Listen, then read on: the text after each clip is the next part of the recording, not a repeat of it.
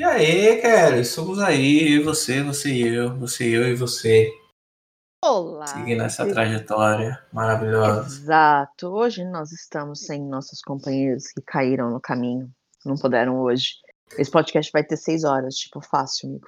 E para a gente, a gente fala pra caramba. É, o podcast de quem fala pra caramba.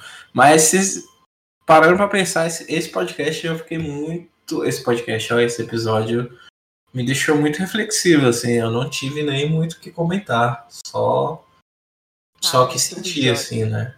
Nossa, esse episódio eu senti, tenho que comentar, cara. Esse foi mais um que foi um, um- Não vou nem falar um soco no estômago, gente. Foi várias bicudas assim e no corpo inteiro. Ele me deixou quase tão abalado. É que o da Ruby bateu muito pesado. O da Ruby bateu assim, o episódio 5. Ele bateu pesadíssimo, mas esse também não, fica atrás, porque ele vem destrinchando nuances que chegou uma hora ali que eu falei, gente do céu, tipo, dói, doía. Só que diferente da Ruby, que, tipo, ele dói ele machuca, esse ele vem e faz um carinho ali no final em você, tipo, vem dar um, um acalanto no final. Mais ou menos, né? Porque tem coisas que acontecem depois do episódio, depois do, do clímax, né? Não, é, tipo, acalanto, vamos pensar em, em padrão Lovecraft Country, né?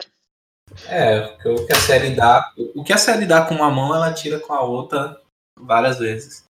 Exatamente. Pô, mas qual que é o nome desse episódio, Kelly? Peraí, pra eu abrir de novo aqui o, o app. Que eu abri, olhei, fechei e esqueci o nome do episódio. I am.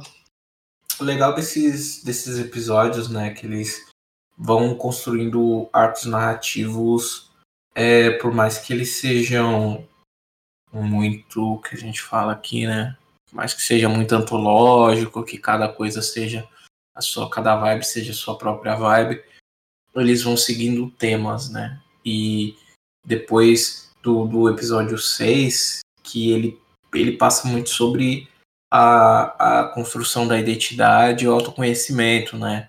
A gente viu que foi um episódio que teve bastante legenda, foi um episódio que, tipo, é, não, o mundo diz que você é o espírito da Rihanna dentro da raposa e, e mata os homens mesmo, rompom pom pom.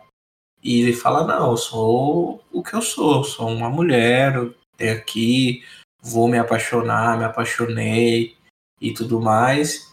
E nesse, mais uma vez, né, a, a construção e a busca, né, por essa identidade através da Hipólita, eu achei, eu achei esse tema muito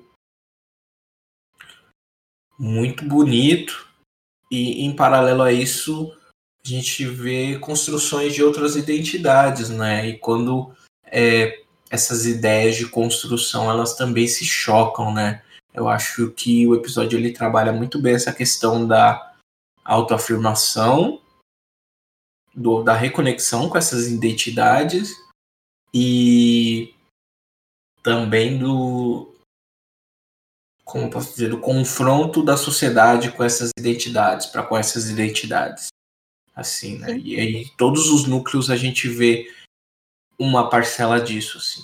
Eu acho que a Sim. gente pode começar por aí. É, e parando pra pensar, ele é muito complementar ao episódio anterior. Foi o que você disse. Ele é sobre o quem eu sou. Eu sou o que dizem. O, o episódio anterior, o Meeting Diagon, ele fala muito: eu sou o que me dizem que eu devo ser. Então, eu devo ser um monstro, eu devo ter um demônio dentro de mim, eu sou, sei lá, uma assassina de homens, da Rihanna. Isso é o que dizem de mim. Esse da Hipólita ele fala muito mais do que você pensa sobre si mesmo e o quanto você se anula e abandona as coisas que você sabe sobre si para em prol do outro. O quanto a gente se anula. E isso é um negócio assim que dói tipo multiníveis.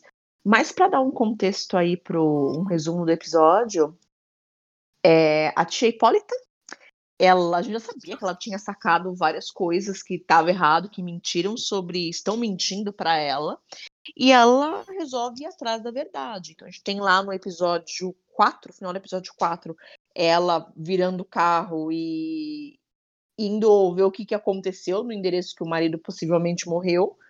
Chegando lá, ela encontra tudo destruído, ela encontra os destroços, então ela tá muito virada e fala, putz, mentiram para mim, o porquê estão mentindo para mim.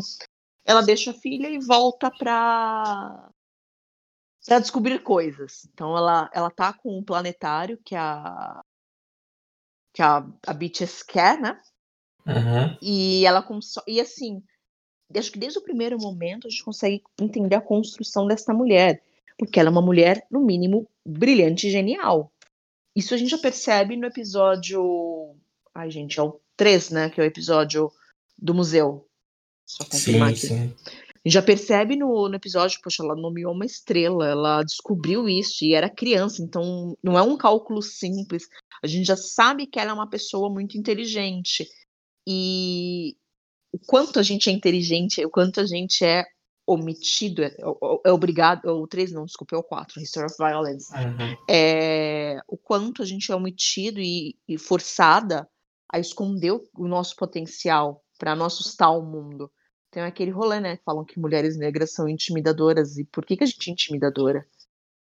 Por que, que a inteligência intimida? Porque você não espera e você não coloca essa mulher preta nesse papel de, de uma pessoa brilhante. E a Hipólita é, no mínimo, brilhante, né? Sim, sim. É legal que eu vi, eu vi que o que o, o Lucas Porco comentou, que falou que, pô, mas no primeiro episódio eles penaram para chegar lá e ela chegou rapidão. Ah, fala, lógico que ela chegou rapidão. Ela tinha uma porra do mapa, mano. Tem como ela não chegar rápido, tá ligado? Tinha as coordenadas, é. E ela, tá... ela entende como é, resolver o planetário ela já tem todas as, as coordenadas, ela é brilhante, ela tem ideias brilhantes. É, e é louco como a série é, já apresenta essa possibilidade dela é, descobrir coisas através desse background dela de é, do, do, do, planetário, dela ter esse, esse, essa questão com a astronomia, né? E sei lá, né, essa família aí do tio George que é, tipo, super inteligente, pessoal, é. todo mundo é nerdinho, todo mundo gosta de ler, e como isso traz, é, justifica a, os acontecimentos dos próximos episódios, né? Como uma Sim. coisa vai puxando a outra, e tem. Ah, tem várias questões, né, mano? Caralho, tio George, ele apareceu dois minutos numa porra da série já todo mundo, nossa, porque foi embora? Porque partiu? Por que me deixaste? Mas sabe que tem uns negócios assim que, sei lá, vamos por partes, né? A gente acaba se atropelando também. Eu sim, sim. Do, do começo. Eu acho que esse episódio é um episódio muito rico em referências. Ele traz mulheres incrivelmente fortes para dentro do episódio e que mulheres que não são faladas. Então a gente pega logo no começo do episódio, quando a, ela está dirigindo o carro na, na estrada e ela cruza com uma motoqueira, tipo, a gente não dá a devida o tamanho do peso. Mas, e quem é aquela figura? Aquela figura sim, é sim. a Bess Stringfield, que é a primeira mulher a cruzar os Estados Unidos de moto. Ela é uma mulher. E era uma mulher preta, gente, pensando Sim, ali. Sim, sozinha, tipo, né? E aí passa, tipo, 1954 a série, né? É, ali é 54, mas ela cruzou no. Antes disso, ela cruzou, se eu não me engano, deixa eu só buscar aqui. Ela. Ai, meu Deus, cadê? Ela cruzou ali, tipo, nos anos 30. Então, é um negócio a falar, oi, como Era bem mais complicado, era, né, mano? O buraco era muito mais embaixo. Porque a gente acha sim, que os anos sim. 50 eram um momento zoado. É, os anos 30 era pior ainda. E ela também foi a única mulher a ser mensageira na Segunda Guerra. Ela, tipo, dirigia moto na Segunda Guerra, levando mensagens no fronte de guerra. Então, uma mulher, assim, incrível, você fala, gente, como você não tá é, idolatrando e falando dessa mulher o tempo inteiro? Ela é incrível. E era uma mulher preta. Ela começa, ela tem uma história, uma biografia muito louca, porque ela nasceu na Jamaica a mãe morreu de parto e o pai a levou para Chicago quando ela tinha mais ou menos cinco anos. E, desculpa, levou para Chicago quando ele tinha mais ou menos cinco anos. Ela foi abandonada pelo pai. Então ela tinha tudo para, sei lá, ali a gente bota bem entre aspas, dar errado. E ela foi adotada por uma imigrante irlandesa que a criou como filha. E quando ela fez 16 anos, ela falou que queria uma moto, pediu uma moto, ganhou a moto. E ela era isso, pensa 16 anos, isso era 28, 29 mais ou menos. E andar de moto não era coisa de moças decentes. Então ela anda de moto. Nem dá errado, ela... né? Ela tinha tudo pra morrer mesmo, né, mano? Sei lá. Exato, é tipo. no meio da rua, vai fazer o quê? Exatamente, tipo, e sei lá, não é coisa de moço decente, mas eu não. Eu vou andar na moto e dirigir a moto e pilotava. E, e uma coisa que eles falam que é curioso, que ela nunca teve aulas, ela simplesmente pediu a moto, ganhou a moto, agora vai aprender. Não, ela subiu na moto, saiu andando com a moto sem nenhuma instrução de como pilotar aquela moto. Então você fala, gente, é um ponto completamente fora da curva, porque pensa em uma mulher dirigindo hoje uma moto, as pessoas ainda já se impressionam. Eu tinha uma amiga que dirige, que, tipo, andava de moto, todo mundo impressionava. Nossa, ela anda de moto, nossa. E você fala, cara, isso é anos, anos 30, anos 20. Ela já andava de moto. E era uma mulher preta, tipo, muito, muito, muito foda, muito incrível. É... E ela decide cruzar o país. E ela cruza o país e ela acaba ganhando ali um, algum respeito, algum know-how. Vai servir na Segunda Guerra, a única mulher servindo como mensageira na Segunda Guerra, repetindo de novo. E é muito louco que, ao mesmo tempo, ela fala de toda a dificuldade. Por ser uma mulher preta, ela não encontrava lugares para parar durante a noite, então ela dormia com, com, a cabeça no guidão e os pés na, na moto, dormia na moto. Aí fala, uhum. você não tinha medo? E ela, por conta da, da mãe dela, que era muito católica, a, a mãe de criação, a mãe adotiva, né? Era muito católica, falou, não, tipo, eu confio muito em Jesus, Jesus tá me protegendo, e sempre foi assim. Então é muito, muito louco. E ela casou diversas vezes, mas, tipo, assim, casou seis vezes, mas nunca teve filhos. E ela é incrível, gente. É uma, é uma é história, assim, muito, muito incrível. E ela é, tipo, conhecida como The Motorcycle Queen of Miami, tipo, ela rainha dos motociclistas. Ela chegou a ter 27 Harley Davidsons. E mais louco que ela morreu, tipo, relativamente recente. Ela morreu em 94. Já bem velhinha. Uma vida bem, uma vida bem completa, assim, bem do jeito que nós gosta. Vida Exato. longa, cheia de, de, de realizações e tal. É bem louco, né, mano? Que eu, eu gosto muito dessas coisas que a HBO vem fazendo com as, com essas últimas duas séries, né? Tanto o Watchmen quanto o Lovecraft Country, que é usar dessas séries fantásticas, né? Usado fantástico para servir fatos, para entregar dados históricos para as pessoas e trazer esses dados à tona, né? Poder finalmente contemplar essas pessoas com todo o reconhecimento e o respeito que elas merecem.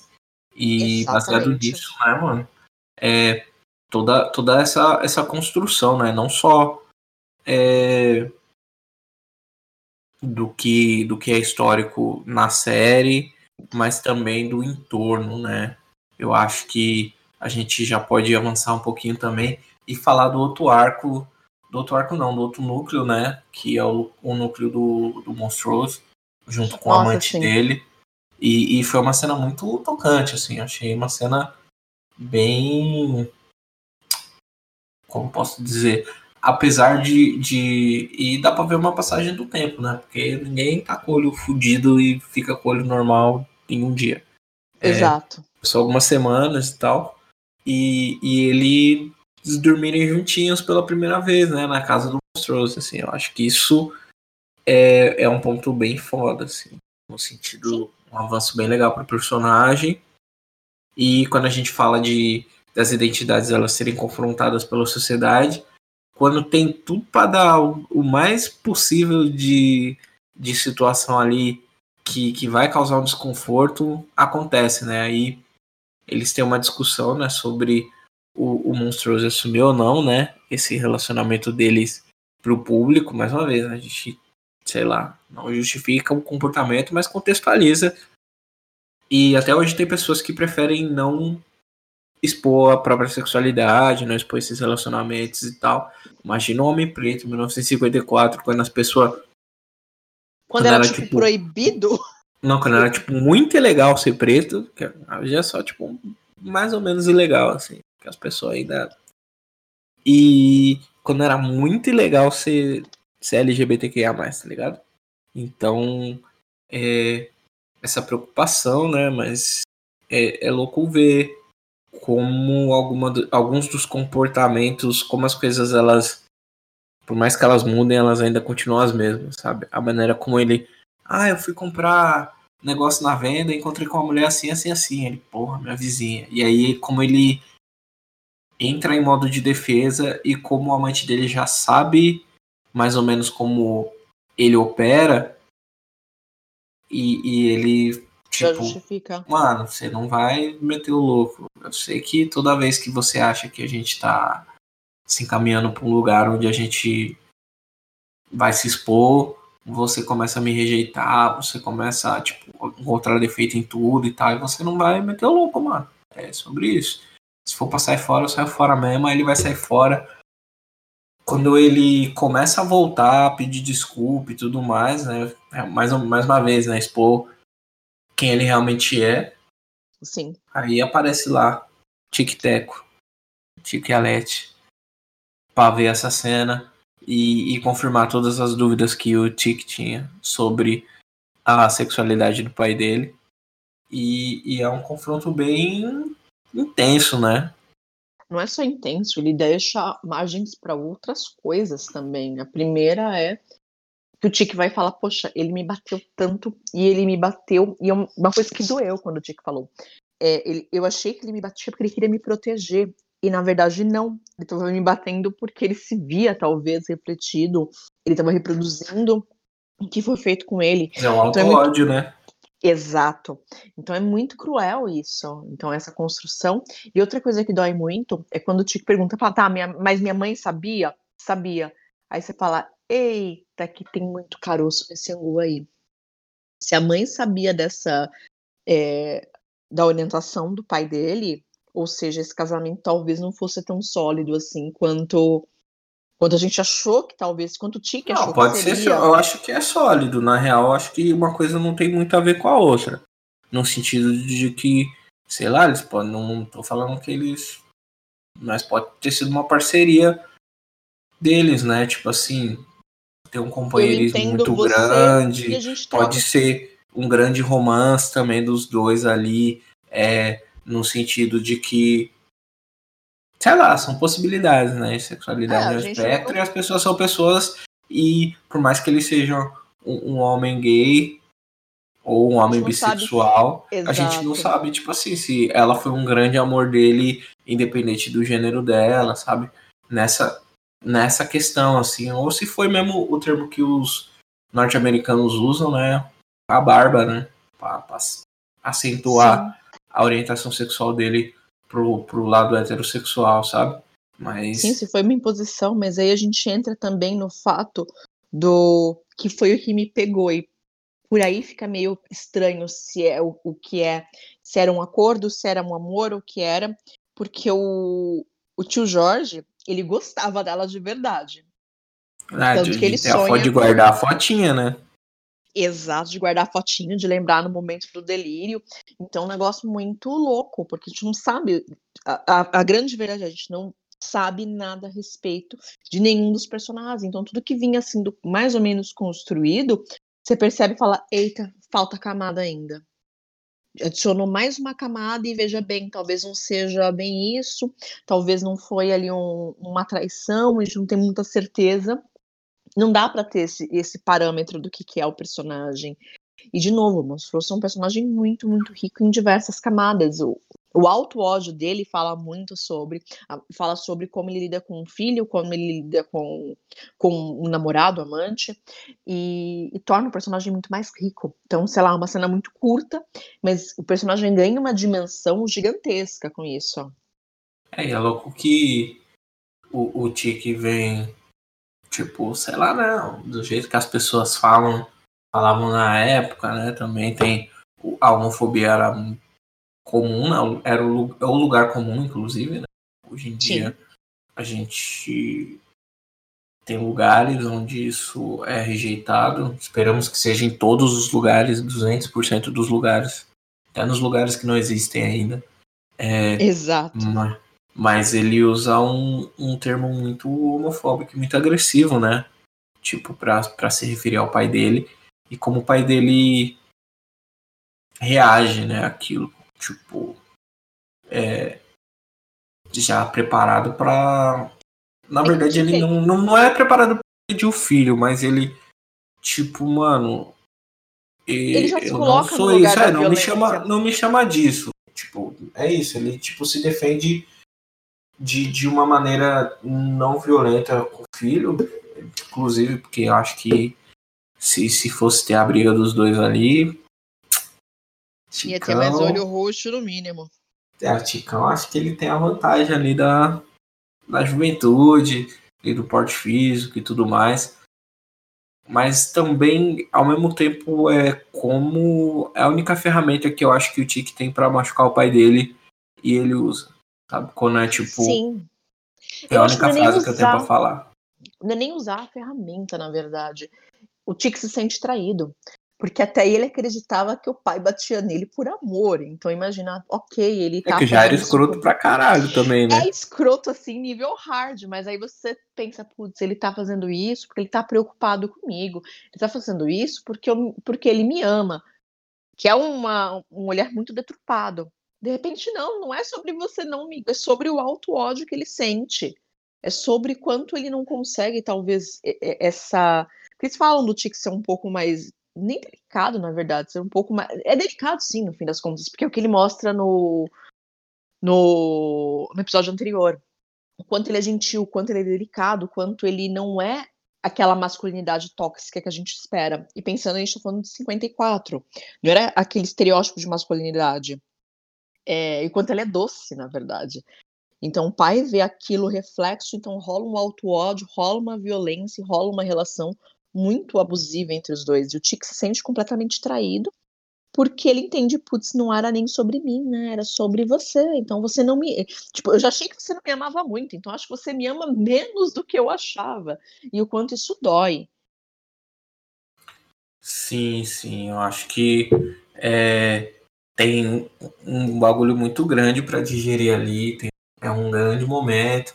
Tem também o outro núcleo, né? Tem vários casais, casa- casais ali, né? Tem, temos o, o nosso segundo casal LGBTQIA+, ali, né? Que é a Christine e a Ruby.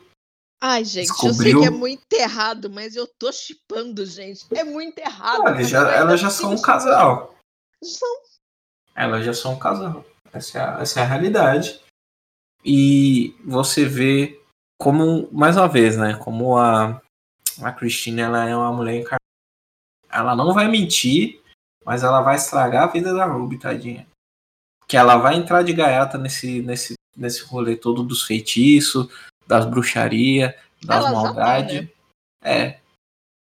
E, e é legal como ela- as mentiras elas também elas não conseguem viver por muito tempo escondidas, né? Tal, as coisas elas vão começando a se desembolar é, lentamente. A gente viu como funcionam os feitiços também, né? Que as pessoas elas precisam estar vivas e precisam coletar o sangue delas com uma certa frequência para que para que a, a, a metamorfose ela aconteça, né? Para que as pessoas consigam se transformar em outras. Sim, e a gente consegue uma explicação de porquê a gente já tinha visto a mulher branca, né? Uhum. Era, porque era a mulher dos cachorros. Tipo, ela tava numa meia-vida. Então, vem cá, Fia, agora você vai servir de, de bateria pro, pro meu feitiço. Isso é bem legal, né? Porque aí não deixa nem nada desamarrado. Tipo, ah, isso? Exato. Tipo, não foi coincidência, tá, não tá só amarrado, tá muito bem amarrado e não tá jogado na sua cara assim. Tipo, pra, olha aqui, tá óbvio. Não, ele, ele explicou de uma forma muito, muito elegante, muito sutil. Então você conseguiu entender. E eu acho que a série tem muita elegância nesse roteiro, como ela entrega. Ela não entrega escancarado, ela entrega de uma forma muito sutil, entrega em detalhes. Sim, sim. Ela vai, ela apresenta essas possibilidades. Que inclusive é uma que não precisava nem apresentar, né? A gente podia juntar ali um mais um e, e entender que, pô, as pessoas que vivem ali, ela deve ter acesso pelo menos a DNA, né? Pra outras coisas dessas pessoas e tal. E ela foi lá e entregou aí Misha Green, maravilhosa. Fazendo Sim. todas essas conexões. E aí ela vai começar a contar a verdade e ao mesmo tempo pô, o lance da comida, eu não sei se tinha alguma, se tinha alguma merda ali na comida também, se ela ia bagunçar a vida da irmã. Mas aí, a Então, Leti, gol, golaço, né? Tira- tira- Golaço, o bebê Tique. A caixa tá vindo aí, ó. O bebê tic-teco tá chegando. O bebê Tique não deixou que a mamãe fosse envenenada. E esse é um louco, porque, é de novo, é mais um personagem que ganha outra camada. Porque a gente não sabe qual é a da Ruby. A gente não tá sabendo qual é a dela. Se ela ficou assustada com, com o que aconteceu e sei lá, ou se ela tá vendida pra Christine, se ela foi pra lá, a intenção era envenenar a, a- irmã. E outra coisa, se ela perdoou, porque a cena das irmãs eu acho que é uma cena bem. Tem uma carga dramática ali muito grande. Tipo, fora que ela tá Uhum. muito linda, muito maravilhosa, sentada na janela de óculos escuro, né?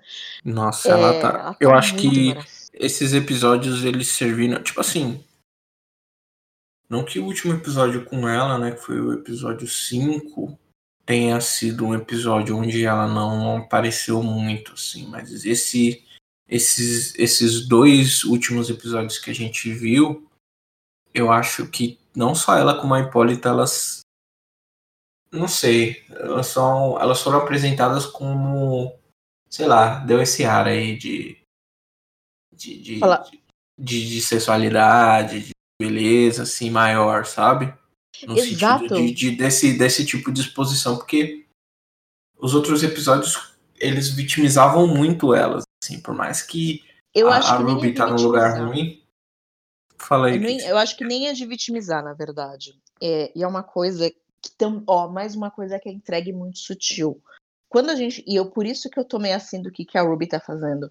A Ruby não é que ela tá no papel de vitimizar, ela tá num, pa- num papel, ela sente pena de si mesma, ela não conhece a própria potência. Então ela tá muito fechada. Então até você ver a os cortes das roupas, a maneira, a luz sobre ela também, a maneira com que a, a personagem é iluminada nesse personagem, reflete que ela tá muito mais segura sobre si. Ela ganhou uma autoconfiança que ela não tinha no episódio anterior. Porque até aí ela tava muito se sentindo rejeitada. Não sei, eu acho que, tipo assim, num primeiro momento, no, no primeiro episódio, ela tava lá no Flash, cantando, dançando e tudo mais, sendo uma pretinha feliz. Até aí, Esse é, o- ok. é. Aí depois ela vai e, e toma na cabeça, porque ela descobre que tem a outra, a, a outra pretinha trabalhando na loja dos sonhos dela, que é a irmã dela. E tipo assim, tanto a, a Ruby quanto, quanto a Hipólita, elas não assumem o protagonismo, protagonismo da, da própria história. E a partir é do só episódio isso. 5, a gente tem essa, essa outra essa outra crescente de tipo É que a gente Não coloca, a gente entra não em só pessoal, tipo delas mesmas, de auto de autodescoberta, né, o lance da, da metamorfose, o lance da borboleta e tudo mais, mas também o lance do da narrativa, assim. E aí quando a história começa a entrar no ponto de vista delas, com as dúvidas que elas têm, né, não só usar elas para quebrar o ritmo da série, para poder é, ser um aquela aguinha que você toma para você limpar, limpar o gosto da boca para entrar em outra, outra refeição, mas sim quando elas assumem o protagonismo da história em si, né? O tempo de tela é focado nelas, não no tipo a esposa do tio George tá fazendo um- e aí não, a Hipólita Ela tá fazendo não sei o que e tá pensando as coisas. E aí a gente começa a perceber essas mulheres como indivíduos assim, tipo, para a câmera também, elas começam a aparecer como não só no, no sentido do personagem, autodescobrimento, autodescoberta, mas também no sentido de, de fotografia, no sentido narrativo, a gente começa a ver elas com falas que não são sobre outras pessoas, e são sobre elas mesmas. é que aí o entra episódio do rolê. A History of Violence é muito sobre isso, né? Que é tipo, ela não fica falando da irmã dela, ela fala dela mesma, ela não fala de tipo de um sonho que ela tem só pra fingir que a gente se importa. assim. Sim, mas é que assim, é- e é esse ponto que talvez tenha mexido pra caramba a saudade da, da minha amiga Lali pra mim, pra me apoiar aqui, que é o quanto o roteiro é delicado e o quanto faz diferença ele ter sido escrito por uma mulher preta. porque ela coloca ali, e é um ponto que a Hipólita também diz um pouco mais à frente, mas já vamos soltar o spoiler agora, depois a gente fala de novo dele, é o quanto o, o lugar da mulher preta. O quanto esse lugar e esse papel é negado para uma mulher preta, esse protagonismo de si mesmo. E fica muito claro dentro desse. Então, quando muda a iluminação da Ruby, muda até a forma com que ela está vestida, muda a forma com que ela está aberta, por exemplo. Se, ó, se você olhar os outros episódios, eu até voltei para dar uma olhada, os ombros. Esse ombro, ela está com o ombro mais aberto, ela está muito mais altiva, ela até parece maior do que de fato ela é, e ela é uma mulher grande. É, ela está muito mais segura de si porque ela se encontrou, ela entendeu que ela tem ali talvez um lugar nesse mundo, seja do lado da Christine e eu chipo, né? Não queria, mas tipo forte. Ela entendeu aquele lugar, ela entendeu o poder que ela tem, ela entendeu a potência dela. Então ela deixou de ser, mesmo quando ela tá lá, tipo, a pretinha feliz cantando, ainda falta esse mesmo tipo de iluminação que ela recebeu nesse episódio. Então é como se fosse uma coisa vindo de dentro para fora. Ela se encontrou nesse momento. Ela se entendeu como, como ela entendeu que ela era um indivíduo. E isso é uma, uma coisa que não é construída para a mulher preta, você não é dada para gente. Ela é construída, tanto que é uma coisa que ela bate várias teclas, ela bate diversas vezes nisso no History of Violence, de quanto eu não era vista, o quanto. Ai, eu esqueci a palavra que eles ficam utilizando. Não é protagonismo. Ai, meu Deus. O William repete para ela, depois a Christine repete diversas vezes para ela, ela também repete. Gente, esqueci a palavra. Ela é interrompida, né, na real. Exato, o quanto é, é interrompida, o quanto ela é interrompida e a partir daquele momento ela já não é mais. Ela toma toma as rédeas da vida. E esse momento, para uma mulher preta, especialmente uma mulher preta, retinta, grande, ela não é, ela não é gorda, ela é uma mulher grande, é, é muito decisivo. E o quanto isso é, pes, não é nem pes, é é pesado você se dar conta que você também está nesse papel e você se reconhecer. E a mesma coisa acontece com a Hipólita dentro disso. Até aí ela, ela tinha hipótese, a gente sabia que ela era inteligente, mas a gente não entendia a potência dela. É, no, entendia... tipo assim, mano, não imaginava que ela, tipo, fazendo contas aqui, aparecendo gráficos na. Tipo Sim, o bagulho ela... da Renata Sorra, assim, o mesmo meme, só que do lado do bem, assim, tá ligado? Mano, Exato, tipo, e ela é. Esperava que fosse hidden figure. É tipo assim, literalmente, assim, eu vou eu vou postar na conta do lado negro esse, esse meme que eu achei aqui. E é o spoiler. E spoiler sem contexto do episódio 7. Ah, spoiler sem contexto do episódio é maravilhoso. Mas exatamente isso, a gente sabe que ela é uma mulher inteligente, porque ela deixa isso claro, mas a gente não entende a potência dela. E esse episódio fala justamente sobre isso. O quantas de nós estão ali presas a, a vidas e, e que não exploram a própria potência. Isso sim, isso doeu assim, real. Era um bagulho que eu tava tratando em terapia. Mas é, é bem isso. De não explorar a potência. Mas vamos voltar pro metade pra gente, pra gente seguir a ordem, senão a gente. Amiga, esse, esse episódio vai ter umas seis horas, só nós dois gravando. Uhum. Mas vamos lá. É... Então ela sai, peraí, a gente falou. Ah, tá. Então a gente não tem certeza se a qual é hoje a da Ruby. A gente não sabe se ela voltou para realmente fazer as pazes com a irmã, se aquelas pazes são reais, se é jogo, a gente não tem muita certeza disso e nem dá pra ter. Apesar de eu achar uma cena muito bonita, as cenas das irmãs. Tipo, ah, você já é melhor que a nossa mãe porque você pediu desculpas, ela nunca pediu desculpas. Mas ainda assim, eu não acho que tenha passado tanto rancor e tanto ressentimento assim só com uma desculpinha básica. Porque ali a relação das duas representa muito mais do que só essa relação de, não, é peso, é várias, várias mentiras, várias coisas, várias Várias ideias. mentiras, vários usaros, vários, tipo, por que que você tem acesso, você, sei lá, você é bonita e eu não sou, tipo, pra, pra padrão de sociedade, né? Porque a Ruby é, é maravilhosa, meu Deus, que mulher linda. É, exato, porque... Country não, não tem gente feia, pelo menos não. a nossa gente não tem ninguém feio. Tem ninguém feio, é, É os que eu conto, né? Os outros aí Desculpa aí. Aí as outras a gente ignora, né? Mas.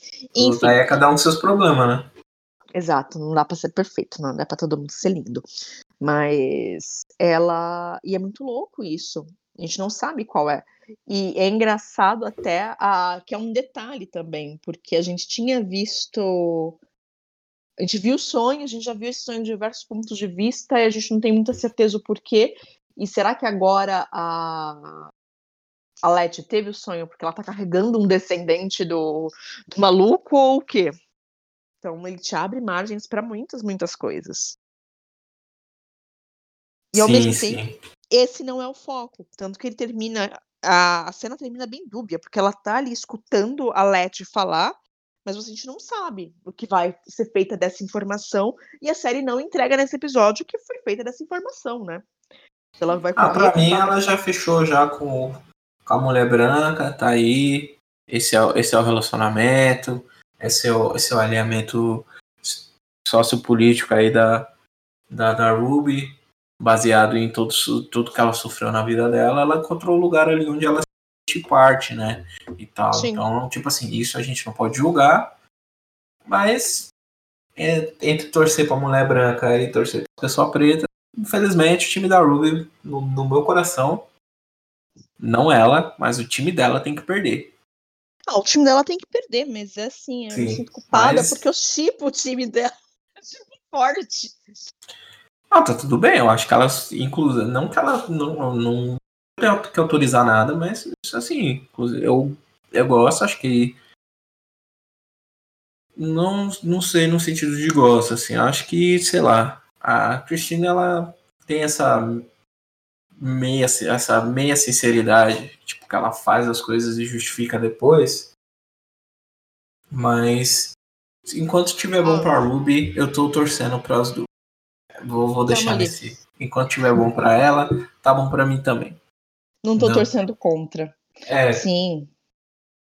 É porque ela é linda, né? Que mulher maravilhosa, meu Deus. sim. Outra coisa que a série entrega também bem. e que eu, eu acho muito sutil é quando aí vai lá a Tiki para os interior visitar a amiga da, da tia. E assim, entrega de sutil, mas ela era a esposa da amiga da tia, da tia, da prima, né? Uhum. E eu achei assim de uma delicadeza a maneira com que eles entregaram, que eu falei, cara, isso ficou muito, muito louco. É Porque bem eles- legal, né? Porque eles vão apresentando esses, esses conceitos na série. Não conceitos, né? Mas eles vão apresentando essas ideias, porque, tipo assim, as pessoas pensam que não tinha gay até 1999, sabe? Exato, as pessoas não entendem, as pessoas ignoram. E ele não é escrachado, ele não tá ali, tipo, levantando bandeira, ele tá simplesmente entregando. E entregando com uma qualidade bem ímpar, na real, e muito delicado a maneira com que ela fala. Ah, agora ficamos, tipo, sozinhas juntas. É muito fofo.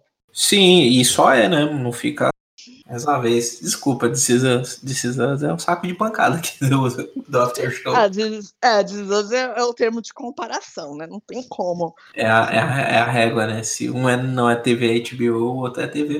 Fazer o quê? Exato. É, não fica tipo esperando 25 segundos pra você chorar, ou não fica tocando aquele violãozinho encardido comercial da Microsoft Office 365. É. é, e não é- vira, ó, agora a gente vai ter os casal sapatão, tá, gente? A gente levantou a bandeira aqui e tá militando. E porque, sei lá, eu digo isso, mas digo Não isso é sobre preta isso, né? Não é sobre isso. É, não é sobre isso. é so- a história, ela. Eu, eu acho que, tipo assim, né?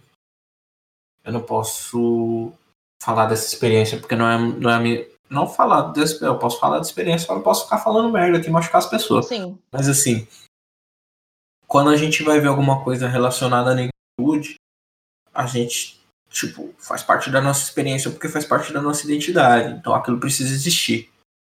Mas eu acho que a história ela não é sobre aquilo. A história ela pode ser sobre qualquer outra coisa.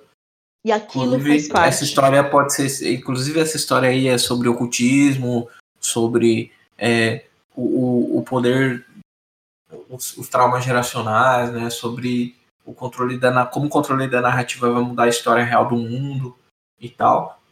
E, e essas coisas elas são salpicadas assim no, no meio da série. Ah, pô, tem aí questões, que- questões de orientação sexual, questões de racismo, questões de opressões estruturais e como elas acontecem de, de acordo com as necessidades, né? Tipo, sei lá, a gente tem aí a Cristina, que é uma mulher branca rica, mas ela é uma mulher, então ela sofre machismo dos homens brancos. E, mas ela oprime ela- os homens, as mulheres pretas. E, e, e aí os homens pretos têm tem seus impasses com as mulheres brancas, mas tem um homem gay, e, e como que lida com ele. Tá ligado? Eu acho que é... Esse, essas, essas questões elas fazem parte da série, mas a série não é sobre isso. E eu acho que é isso que você precisa para conseguir naturalizar essas questões. Não é ser sobre elas e você criar uma bandeira e fincar. É você trazer isso na tua narrativa de uma forma que ela tá inserida super rico, super dentro de contexto e, e naturalizado. Uhum. Porque eu não acho é que também esse... botar alguém no episódio 1 e sumir com ele no episódio 2, né? Porque aí a gente já viu isso aí muito nos anos 90, nos 2000 também. Exato. Não é sobre isso, não é sobre tipo, a gente tá levantando aqui para fazer o ganhar esse público. Não, isso tá dentro da narrativa, isso faz parte da narrativa.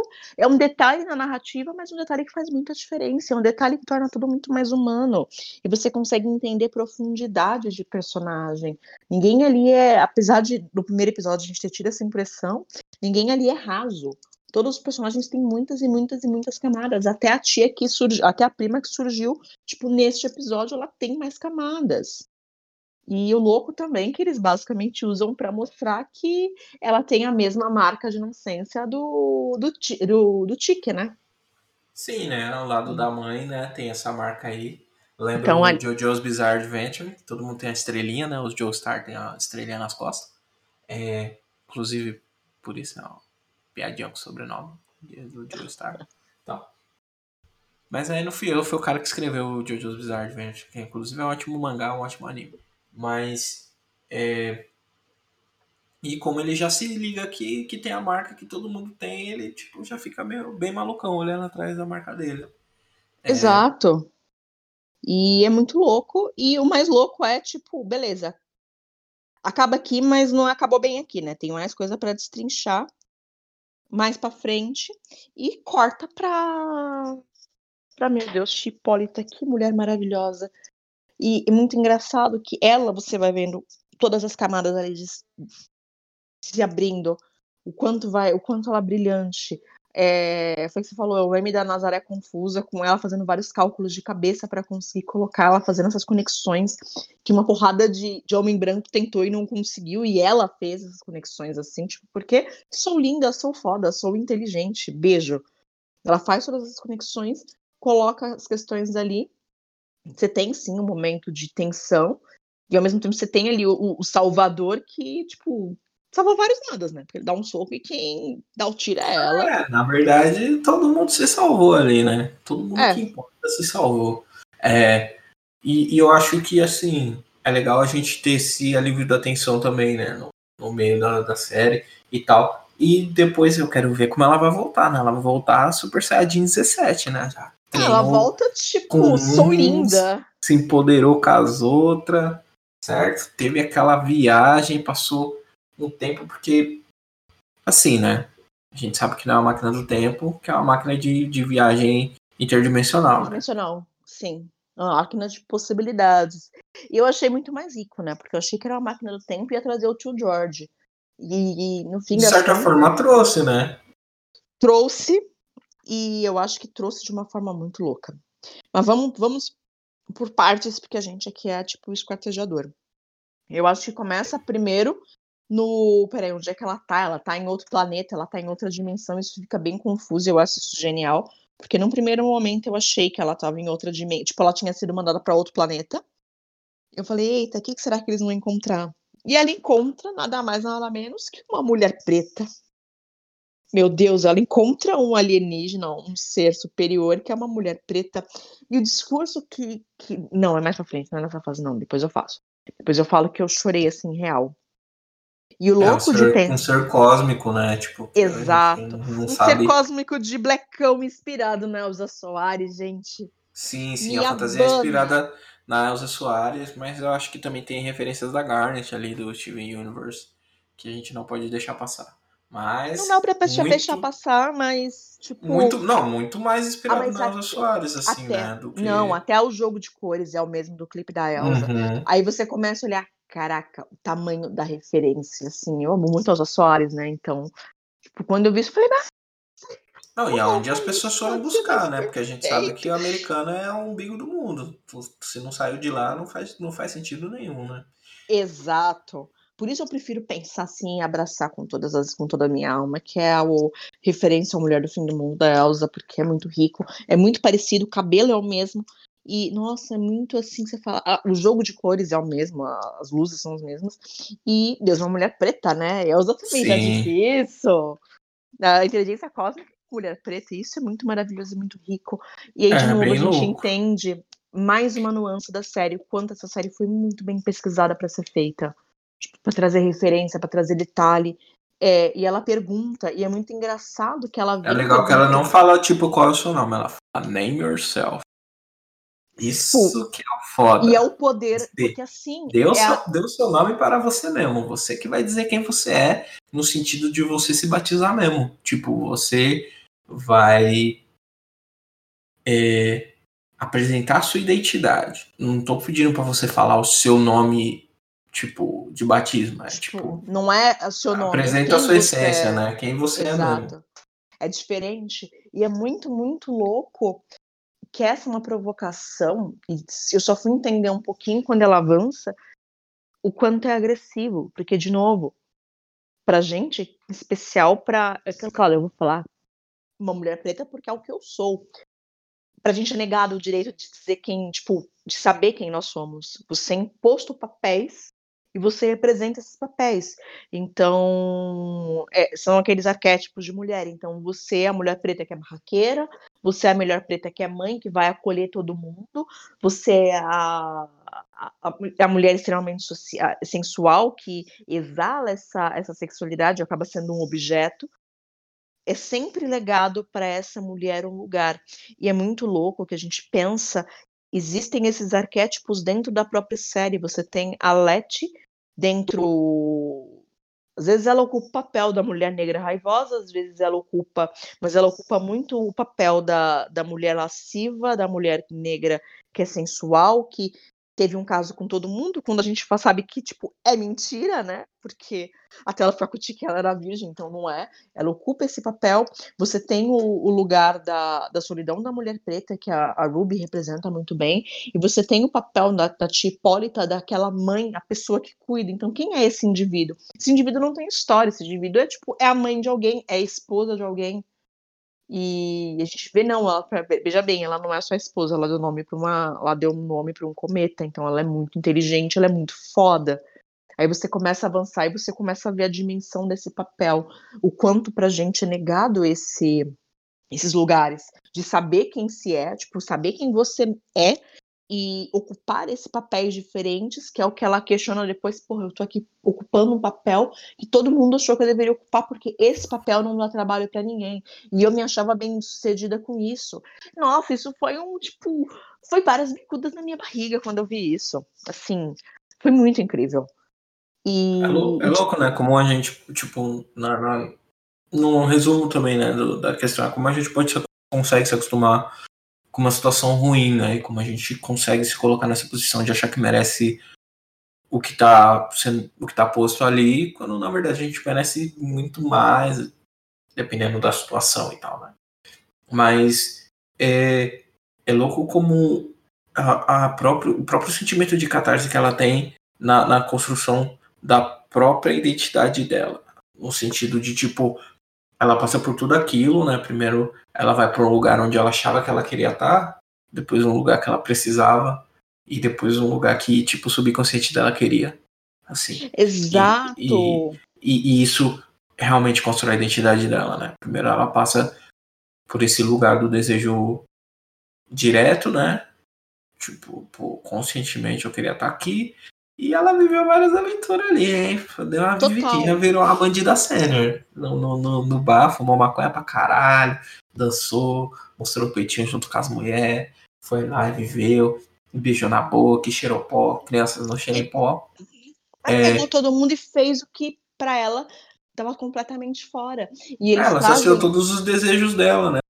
Exato. Não os e eles desejos, trazem... desejos carnais, di- diria assim, não desejos. Mas são as potências, é o tipo, o que eu poderia ter sido, sabe? Eu Uhum. poderia ter sido uma vedete e ter curtido e ter sido incrível. E, de novo, eles trazem um personagem que existe, que é a Josephine Baker. Josephina Baker é considerada a, a primeira mulher que a primeira estrela, grande estrela negra.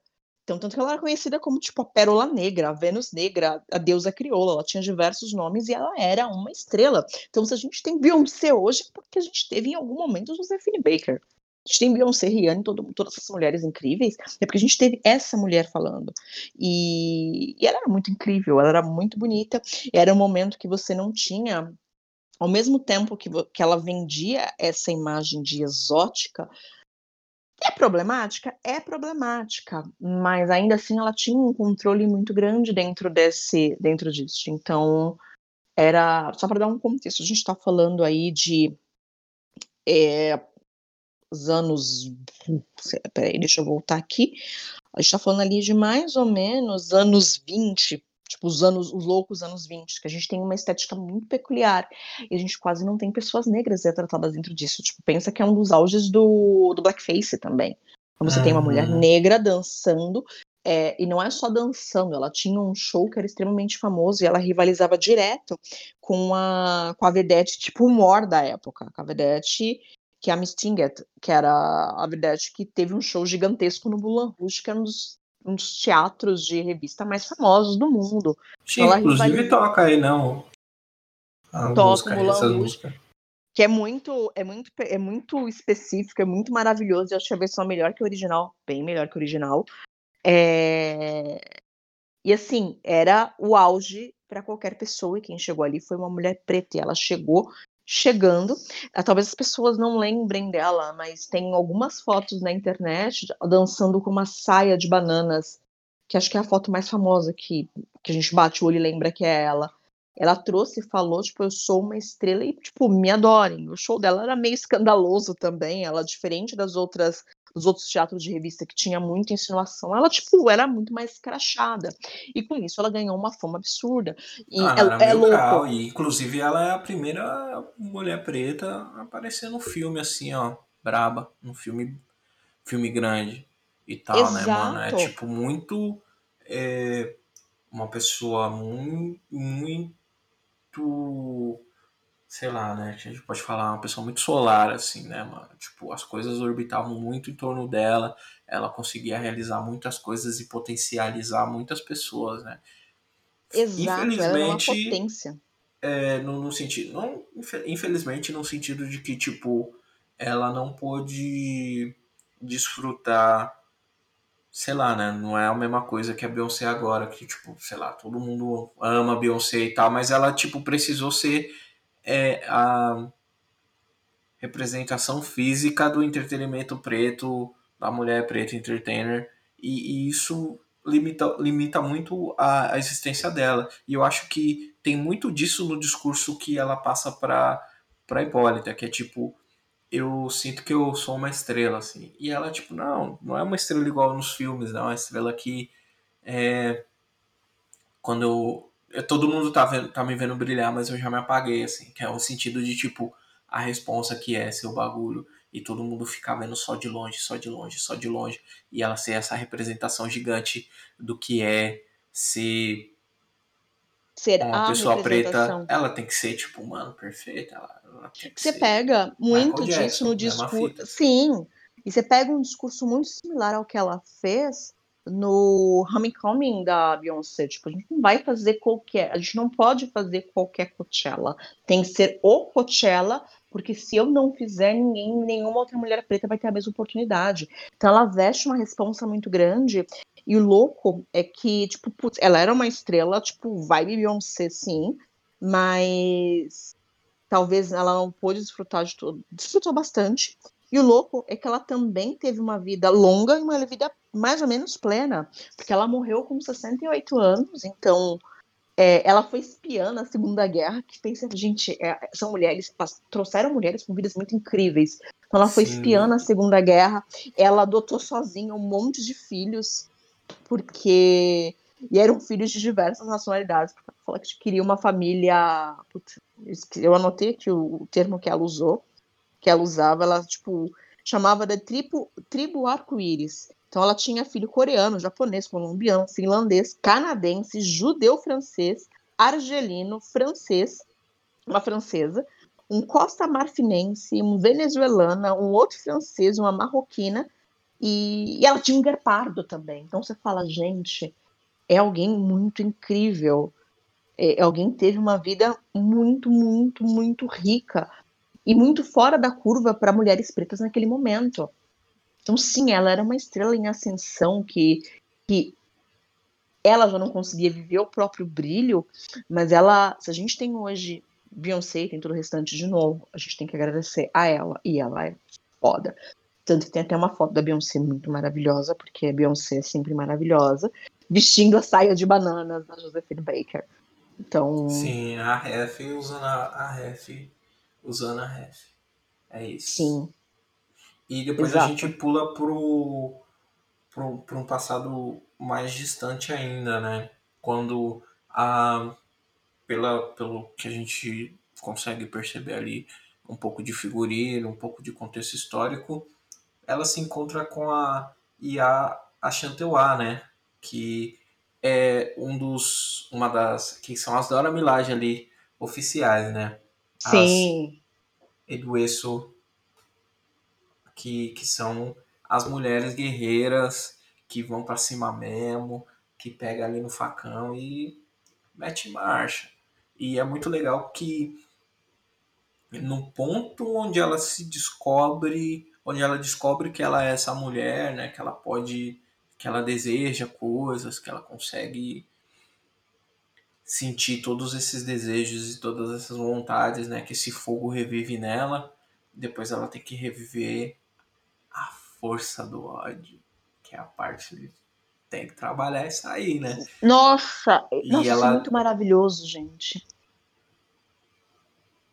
ela revive a força do ódio. E, e é legal que ela tem esse treinamento aí de artes marciais. E é louco que o discurso, ele, mais uma vez, né, mano, ele serve para preparar ela pro próximo, para a próxima etapa, né? Se você sabe o que você quer, depois você tem que saber o quanto você tem que lutar para manter aquilo. Você sabe o quanto você tem que lutar contra uma pessoa que você odeia para manter aquilo, mas a gente vai falar um pouquinho disso mais para frente. Mas Sim, é e o de- de, quanto tipo, ela é grande, o quanto ela precisa, tipo, não é uma grandeza que ela, ah, tipo, você é escolhida, tipo, vai lá, escolhido. Não, ela construiu. Tanto que é muito louco, eles vão mostrando termamente ela caindo, ela apanhando pra caramba, ela começando a ficar boa, ela ficando boa, ela ficando Uhum. fodona, e ela derrotando a, a- fodona, fodona, fodona. Então é uma Sim. construção, e essa construção necessita de uma força que é muito dela, na real, não é dado. Também, é, é bem coletivo, assim, vem desse outro lugar, né, de mulheres pretas se apoiando, pessoas pretas se ajudando, é sempre legal, né, quando a gente se torna fortaleza um do outro ali, né, a gente sabe que na vida real não é assim tão fácil, só, tipo, ah, Sim. gente, aqui tem o branco que tá vindo invadir, vamos todo mundo se juntar, dar a mão aqui e virar super guerreiros, não é isso, né, mas é, que essa construção ela passa por esse lugar, e aí foi o único momento que eu fiquei, tipo, Tá, eu entendo, né? Não dá pra você, todo mundo, ser ator, atriz, fudidão aí, fazer as coreografias da mortal, da cambalhota, brigar igual, sei lá, né? Brigar igual o Anderson Silva aí, ou igual o nosso Bruno nigeriano que defendeu a nossa honra, que inclusive postei stories. Eu, eu me senti na sala de roteirista do This Is Us. Eu postei e fiquei rindo da minha própria piada, assim, uns dois minutos. Que é ele socando a cara do racista, assim, tem uma foto dele muito boa, com a mão bem na cara, assim, o mano, tipo, meio que se defendendo, assim, já espirrando tudo ketchup. E aí eu coloquei a música do Aladdin, né? Aquela Um Mundo Ideal, pá, e tudo Né? mais, assim. E aí eu fiquei muito, muito apaixonado nesse momento. Mas é isso, assim, eu acho que a gente também não deve esperar a perfeição de produções pretas, esse é o meu primeiro ponto. Mas se fosse para ter um lugar onde deu uma diminuída assim, que eu falei, pô, aí vocês me perderam um, um dedinho. Mas aí depois ficou tudo bem, assim, eu consegui superar. Assim, é uma questão só minha, assim, Eu- não é nenhum problema Sim. técnico e tudo mais. Mas tipo assim, sei lá, não, eu gosto de ver. Eu vejo todo dia brigas. Tem uma conta no Twitter que chama Todo Dia Brigas. Então eu vejo as pessoas brigar todo dia. Eu vejo filme de Kung Fu pra caralho. Eu vejo. Então eu tô tipo. Essa coreografia não é a melhor coreografia, tá ligado? Porque eu vejo todo dia isso. consumo Sim. pra caramba, mas pensando no contexto da série, tá suave, tá legal. É, o tanto de grana que tem, né? co- Como foram, como foi gravado e tal, não tem como pegar e ficar, não, agora a gente vai todo mundo aqui parar a produção, treinar sei, três meses, vamos estudar aqui uma arte marcial do continente, é, ali próxima da onde era o, o Império Achante, pra ficar igualzinho. É uma impossibilidade, mano. As pessoas têm que fingir Não, que é são outras pessoas muito bem, tá ligado? Ou é isso, ou é a roupa da. Ou é a roupa da deusa do, do além da Elza Soares, né? Tipo, não dá pra gastar todo o dinheiro com uma coisa só. Não, não dá e nem é. E assim, você sabe que na verdade o que você falou, eu achei que foi justamente o que eu gostei, porque mostrou que, tipo, não é que ela ficou fodaça, ela ainda é a mesma mulher. Ela ainda é a mesma, ela ganhou força, e a força não veio dela ter aprendido a lutar, a força veio dela. Aí quando você fala, mano do céu, veio dela. Ela não tá lutando tão bonito? Não, mas ela tá muito foda, gente, ela tá muito incrível. E, e de novo, é quando eu acho uma cena. Nossa, o discurso da Lali tipo, é um discurso que bate muito, muito pesado. Ela fala de. Puta, eu sei que eu vou morrer porque eu tô vendo o exército vir pra me matar e a gente tá aqui em meia dúzia, mas eu ainda morro com um propósito. Eu, ainda, eu não só morro com, com um propósito, quanto eu entendi o meu propósito. E eu acho que essa descoberta de si é muito importante, que é esse momento que ela, putz, dispara, mesmo indo depois pra, pra vidinha que ela conhece. E aí ela começa um discurso que, mano, mano, chorei assim, real. Quando ela fala que se limita. E a gente se limita pra caber dentro de lugares. E isso é um bagulho que dói muito. Porque não é, é, é, é a história da Hipólita naquele momento, mas é a história de todas nós. O quanto ela se limita, o quanto ela porque ela acreditava que ele acreditava no potencial dela e podia potencializar, e no fim das contas o que ele fez foi diminuí-la. Foi diminuí-la para fazê-la caber. Então é deixá-la em casa enquanto ele sai para aventura e ela fica em casa só pensando, puta, eu sou uma foda, né? Eu tô aqui sentada e ele tá na estrada. Eu sou uma incrível e ele tava me traindo com a cunhada. Então entende o quanto tipo isso é pesado, isso dói, o quanto a gente a potência, essa potência é negada. Porque a Hipólita acho que não tem palavra melhor para defini-la do que uma grande potência. E o quanto essa potência é negada. O quanto ela, e o mais importante é quando ela não tem consciência, ela perde a consciência do quanto ela é potente. É aquele momento que ela fala, putz, quando eu era criança eu achei que pudesse ser várias coisas, hoje eu percebo que não e eu percebo o quanto eu me limitei. Me limitei aqui ao meu marido e cuidar da minha filha, me limitei a esse trabalho. E quantas de nós estão limitadas? Quantas de nós também nos limitamos? E quanto esse discurso é, é potente e poderoso para todos? É, e, e, de se reconhecer dentro daquilo. Isso, putz, assim. Foi que eu falei, cara, esse foi o melhor episódio. E depois, eu, quando terminou, eu falei: esse é a melhor série que eu já vi na vida. Por conta desse discurso. Porque ela fala de uma forma muito precisa, de uma forma muito, ao mesmo tempo, de uma forma muito delicada, de uma forma que toca muito. E que, assim, eu não tinha visto nenhuma nenhuma outra série, nenhuma outra, nenhuma outra coisa que eu tenha consumido dialogar assim tão claramente sobre. São problemas e são solidões que as mulheres negras passam. E fala de novo, de uma forma delicada, de uma forma muito bem construída e que não é panfletária. Então torna o discurso muito mais verdadeiro. Sim, sim, eu acho que essa sinceridade e esse, esse rolê de mais uma vez, né, uma situação preparar para a próxima, essa escalada, né, e, e, a falta de conveniência que tem nesses roteiros, nesse roteiro é muito grande. É tipo, nossa, estou aqui, agora estou ali. Ou, ah, descobri isso aqui, aqui, aqui, aqui. Que conveniente, não sei o que, sei o que lá e tal. Mas eu acho que é muito é, interessante, né, e é muito positivo o quanto essa, essa descoberta ela parte dela, 100% dela, assim, né? Desde dela se, se, se redescobrir como uma pessoa que tem desejos, como redescobrir a violência dentro dela mesmo, tipo, a capacidade dela de impor. De impor não, né? Acho que não, não seria impor, mas a capacidade dela de, de desejar essas coisas, né, mano? De, e de realizar esse, esses atos também, né, mano? De se defender e tal, né? Usar, usar o que ela tem mesmo, seja no físico para sensual, seja no físico para autodefesa ou para defesa de alguma coisa que ela acredita.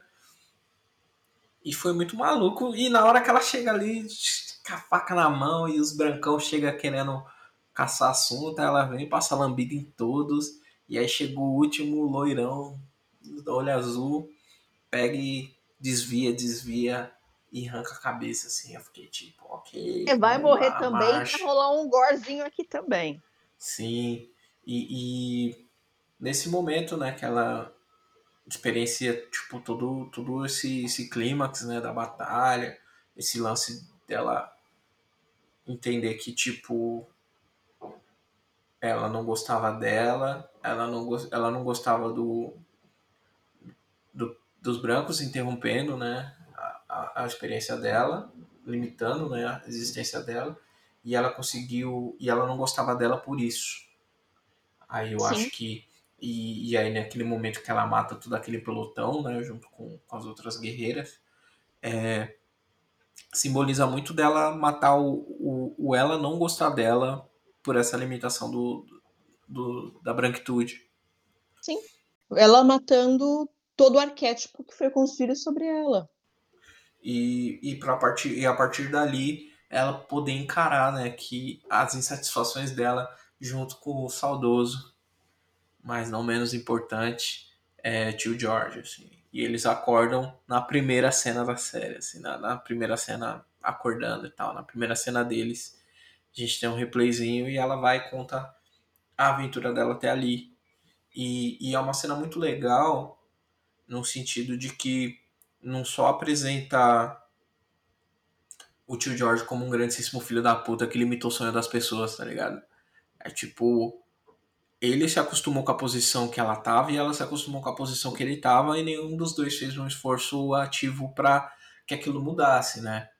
Nenhum dos dois foi um reconhecia. esforço ativo. Não, nenhum dos dois reco- reconhecia a situação, assim. Ele, tipo, tava confortável pra ele. É cômodo pro caralho, né, mano? Você tá ali pra uma pessoa te servindo. O, o estímulo positivo, né? Ele reforça a repetição. Então. Mas não é nem só que- isso.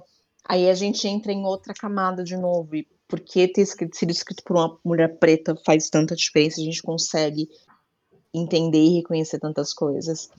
É, ela tinha o que era. Então, falando de solidão de mulher preta, ela tinha um marido, um marido que a amava, enfim, ela tinha uma filha, ela tinha uma casa, ela tinha o que muitas mulheres ali desejavam, o que seria, o que foi vendido como um sonho do que você deveria ter, em especial falando, é vendido até hoje, mas especialmente quando a gente está falando ali de 1954, é, ela tinha tudo aquilo, mas não era aquilo que ela queria. Aquilo foi imposto para ela.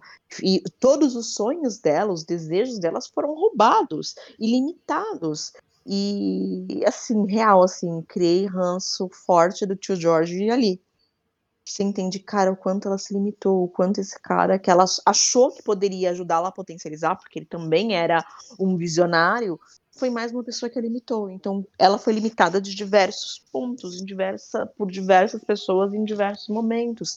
Então, ela poderia ter sido uma estrela de teatro de revista, ela poderia ter sido uma guerreira, ela poderia ter sido qualquer coisa, mas ela foi limitada. E não foi Uhum. ela que se limitou, ela aceitou é, caber nesses papéis pequenos.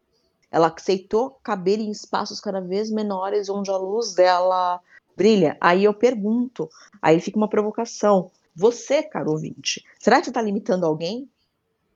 Quantas pessoas você também está limitando? Ou se você não, tá, se não foi limitada por quantas pessoas? O quanto da sua potência está ali e não está sendo utilizada? E acho que esse é o grande recado desse episódio.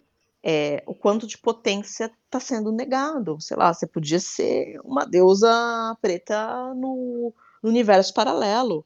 E você tá, talvez, ali sendo dona de casa e trabalhando das 9 às 18. E talvez grata por isso, porque é o que a sociedade te disse que deveria ser o correto. E no fim das contas, você está limitando limitando potência. E o que, que a gente faria se a gente não tivesse essa potência limitada? Que é o, a série mostra isso em diversos pontos. Ah, os brancos limitam por diversas razões, então eles, tipo, eles têm até, até a mágica para nos limitar. Então, é, são muitas construções muito fodas dessa série. Eu tô muito apaixonada, sé- real, assim. Sim, sim. E aí você, mais uma vez, né? Como é uma experiência que é muito próxima da sua realidade, como mulher, aí você tem essa outra leitura que, tipo, sei lá, né, mano? Acho que não foi tudo vida plena, né? Entre os dois ali, porque o, o homem viveu plenamente apaixonado pela cunhada.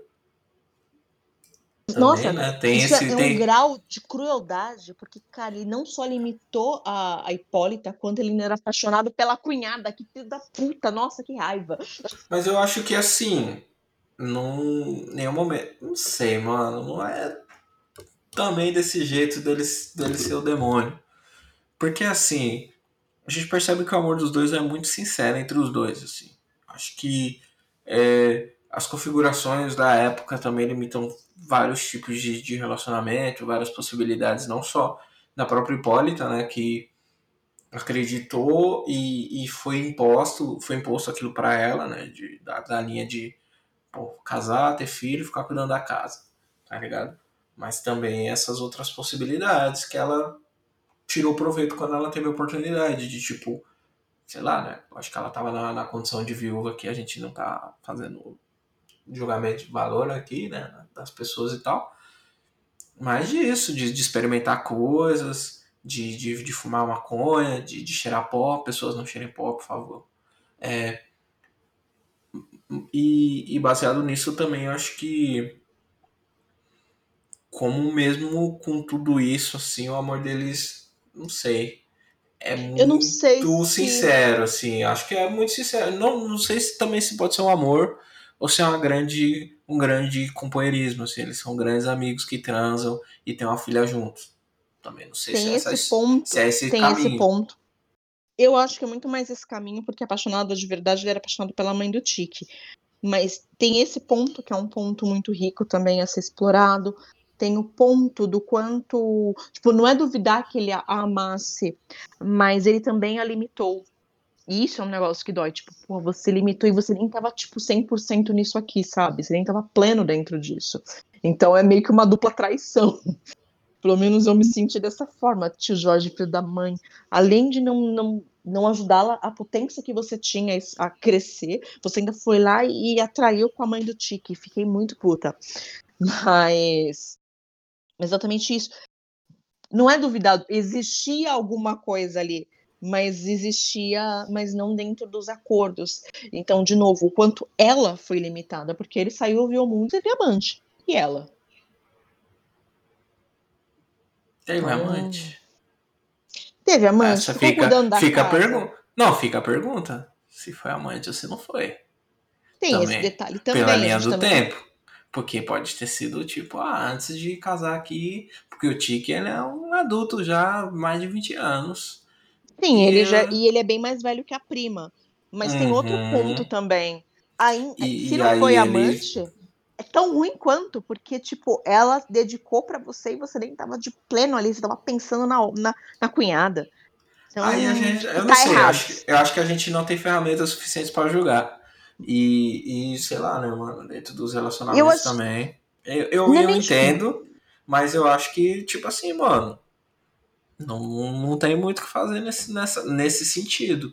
Eu entendo o quão difícil é, assim, tipo, Mas essa é a graça da porque série. já passou porque- por isso, né? Tipo, já tá todo mundo ali, já joguei vários times de- da, da série ali. Quase todos os times eu já joguei.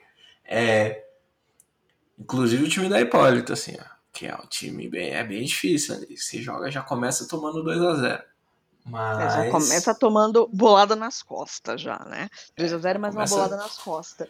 Nós Mas o lance- sabemos, não tem como comprovar. Isso, isso, isso, tipo assim, porque eu acho que, sei lá, mano, acho que também não, não- não- a discussão ela não é sobre. Não é, Não é tipo sobre Capitu, isso. tá ligado? Se fez, se não fez. Mas não é, nem, não é nem esse o lance. É. Eu quanto a série, exatamente por isso, porque a gente ficar nessa discussão de Capitu traiu o Bentinho, ela é mais rica ainda. Porque a gente não está falando de pessoas perfeitas, estamos falando de pessoas. Então a Hipólita se sente frustrada por ter se diminuído.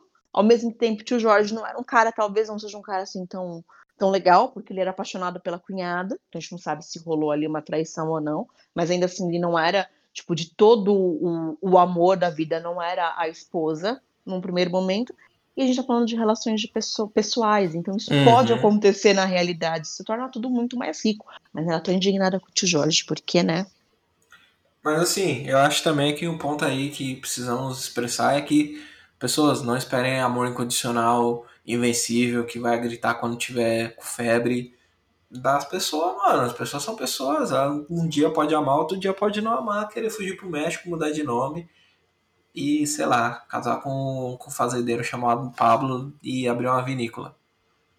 Sei lá, você pode cruzar com o Michael B. Jordan também, né? É, esse é, esse é, o plano, esse é um plano de fuga aí que você pode adotar e tá aí de graça a ideia.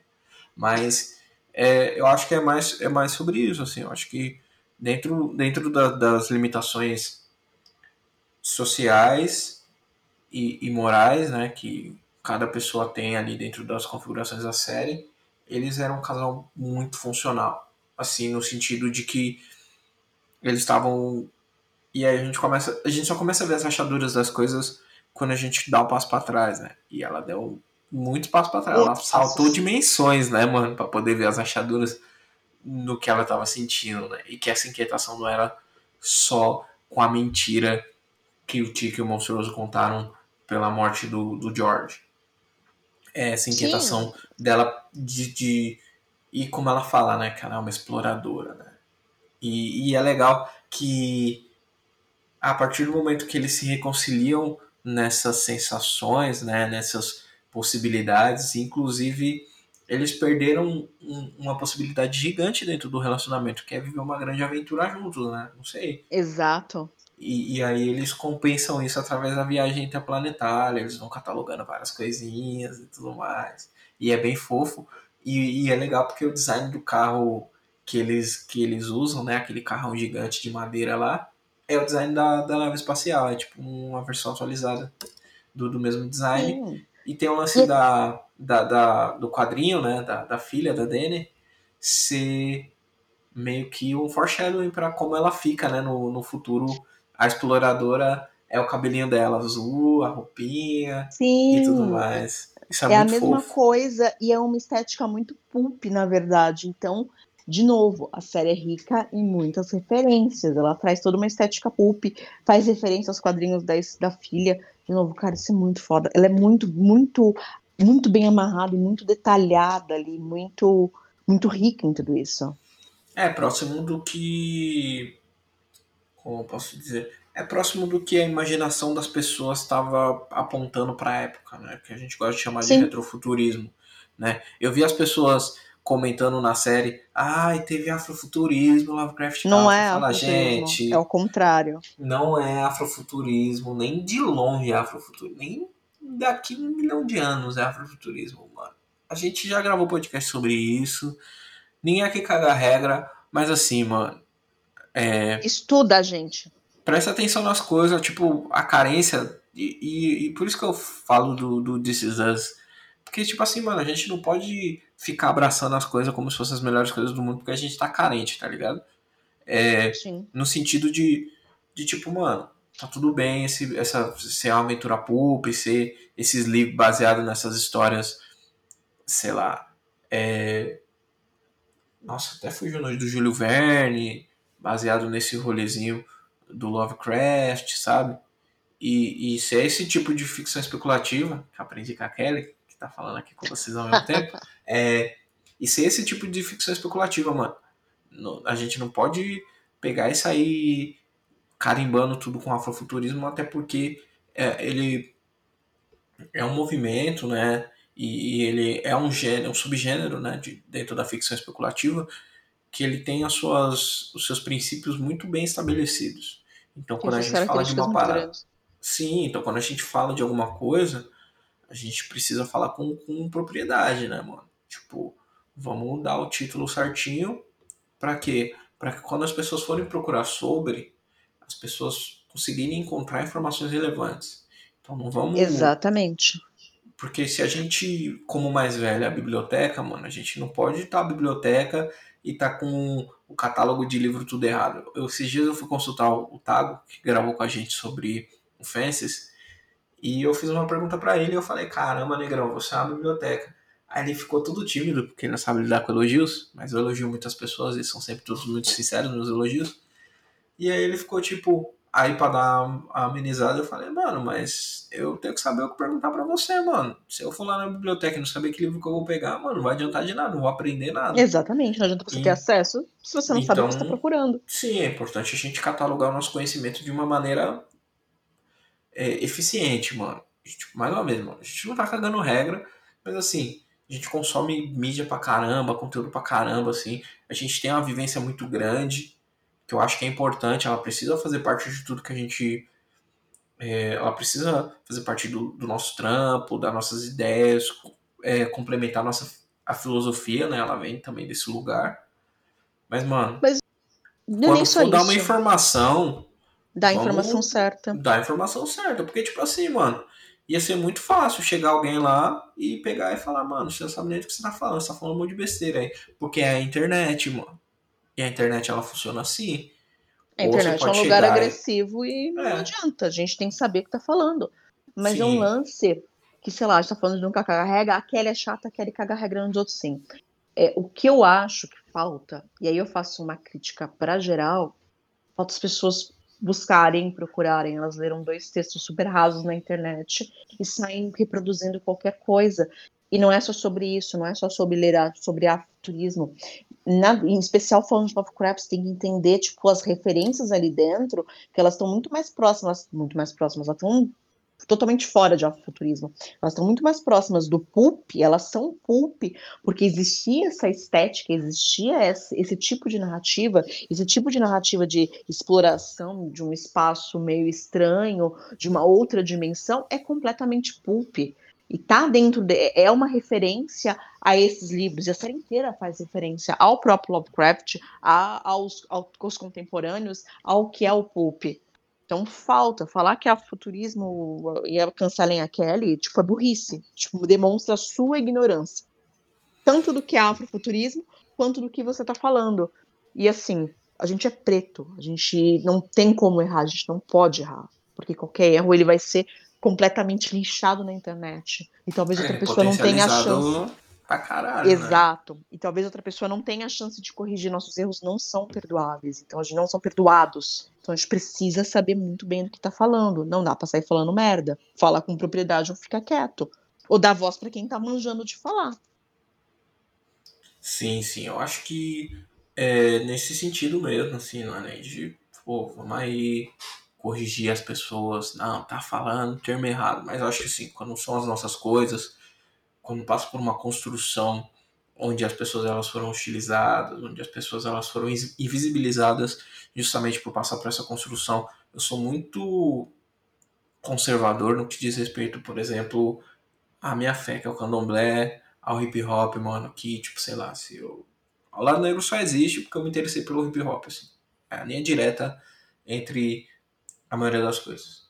E a gente começa a abrir mão de não falar algumas coisas, de não falar com propriedade, de deixar qualquer coisa acontecer assim. A gente vê o que acontece quando a gente protege as paradas, mano. O samba é um patrimônio imaterial da humanidade, das pessoas pretas, mano. Tem aí os, os grupos de samba que mistura número com, com letra, com, com, com, com bagulho em inglês, cantando é, Proibida para mim, versão pagode, tá ligado? E, e, e, a pessoa, e o bagulho já tá feio, mano. O funk, a mesma coisa, o bagulho já tá aí, as pessoas mudando de cor, fazendo aí qualquer personagem de cada país tem a Scarlett Johansson que merece, tá ligado? Né? Mas, ou que não merece, dependendo da situação.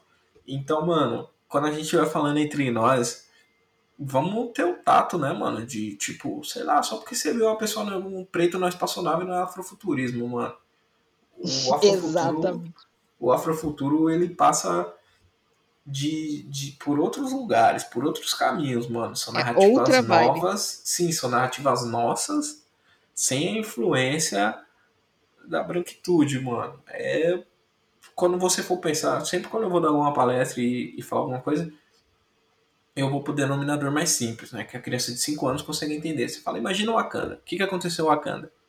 Se desenvolveu sem coloniz- a colonização, Influência. né? Sem o impacto é, não positivo da branquitude ali naquele lugar. Né? Então, não tiveram as pessoas sequestradas, é uma civilização que ela cresceu com sua própria cultura, com seu próprio idioma, né? com sua própria linguagem, com sua própria filosofia. Só que isso muitos anos no futuro, tá ligado? Isso é afrofuturismo. Essa é a visão de afrofuturismo, tá ligado? Não, a Wakanda é, não, não é uma estética, não é você botar a pessoa de Black Power e, e passar um monte de fio de LED no cabelo da pessoa. Não é isso. É esse conceito, se, se você for pegar mais simples, é tipo o conceito da Etiópia, mano. Ninguém invadiu a Etiópia, mano. Durante todo esse tempo, os brancão não invadiram, mano. E a Etiópia sofre com isso até hoje, da mesma forma que o Haiti, meu país favorito. O único país aí a se libertar é, da escravidão através de luta 100% armada, né? Os outros tiveram luta armada, inclusive no Brasil teve, pra caralho. A gente vai fazer podcast lá do Negro Histórico sobre isso. Mas é, é mais sobre esse caminho de tipo, não invadiram, a gente seguiu aqui nosso flow e chegamos nesse futuro maravilhoso. Do que pretinho, Black Power no futuro, pessoas de Gatinho no espaço, É. flutuando com roupinhas metálicas, não é isso. trança com inteligência artificial, sabe? Não, não é isso. Bate cu em Marte, sabe? Não é, não é essa parada. Nossa, Inclusive. Quero viver pra ver Bate-cu em Marte. Hum, Vamos lá. Não, total, mas exatamente Queria isso. estar no foguete, inclusive, que vai pra Bate-cu em Marte. Mas, é, vamos entender as coisas, mano. Sei lá. Não vamos passar não- vergonha na internet, gente. Quem Não deixa sei nem se é passar vergonha, porque as isso. pessoas acreditam, né, mano? As pessoas. É o que eu falei. Lovecraft Country, ele supre uma carência muito grande, mano. Da mesma forma que This Is Us supre uma carência muito grande. Da mesma forma que o Fresh Prince supre uma carência muito grande.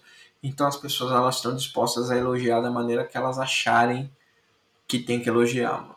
E aqui nesse podcast, todos que a gente faz, mano, a gente tá aqui pra comentar as coisas. Tem coisas que a gente gosta, tem coisas que a gente não gosta. Episódio 6 foi um puta barrigão, mas foi um barrigão inteligente, porque depois a gente veio com esse episódio. Que além de fofo, além de trazer várias coisas, e depois de assistir ouvir a Kelly falar, eu aprendi várias paradas, tipo, mano, vou ter que. Eu já ia rever porque eu gosto de ficar pegando, caçando easter egg nas coisas. Eu vou ter que, tipo assim, sair da minha experiência, tentar sair da minha experiência e, e entender o que a Kelly me falou aqui. Pra ter uma experiência plena do bagulho, assim. Porque, tipo, imagina se eu saio, vejo uma vez e falo. Ah, o podcast é sobre. O episódio foi sobre viagem no tempo. Primeira coisa que não é viagem no tempo, mano. Entenda. Exatamente. Entenda. Então, tá ligado? É difícil falar isso pra essa geração, porque as pessoas falam até o formato do. Vai no banheiro, fala até o formato do número 2 que saiu. É, os sentimentos que tava ali quando tava executando a obra ali e tudo mais. Mas, mano, se poupe, né, mano? Porque vai chegar uma pessoa que não é tão paciente quanto, sei lá, mano, o seu parça e tudo mais, e você vai entrar numa discussão improdutiva do caralho. assim. E se for isso que você Exato. quer, firmeza, mas. É assim que você Sei quer lá, estar na mano. internet, beleza. Mas a gente vem gravar podcast, a gente traz no mínimo aí três, quatro livros de referência. Então, acho que é- o lance é, a gente precisa falar com propriedade. De novo, você é muito responsável pelo que você está falando na internet. Se você está validando bobagem, talvez não, não, não exista tempo para outra pessoa te corrigir, sabe? E fica essa bobagem e a gente não vai a lugar nenhum, né? Sim, Com as ainda mais news. falando do Lovecraft, né? Que é tipo 200% sobre como a narrativa, né? Como uma frase dita de uma forma diferente, que nem o, o ancestral lá do Éticos, que era awfully kind, né? Terrivelmente gentil com, com os escravos que ele tinha. Né? Que que quer dizer terrivelmente gentil, mano? Ele estuprava as pessoas. Isso é terrivelmente Exato. gentil, tá ligado? Ele fala que trabalhava com carga, trabalhava com tráfico de seres Com humanos. de humanos. Então, mano, essas suas palavras, parça. Exatamente. Então, é de novo, é sobre responsabilidade de como produzir conteúdo. Não é só ir falando as bobagens que você tá falando na internet, né, amigo? E tá com dúvida? Chama outra pessoa. Não é vergonha você perguntar, gente. É pontos de vista diferentes, a gente torna tudo muito mais rico. Sim. E pra gente chegar aqui no nosso finalmente, uma frase pra definir esse episódio. Tô impactada, gente, real. Assim, minha série preferida, chorei horrores e foi um episódio muito doce azedo pra mim. Tipo, Lovecraft Country, agora eu sou testemunha de Lovecraft Country, estarei pregando a palavra no Twitter é, full time.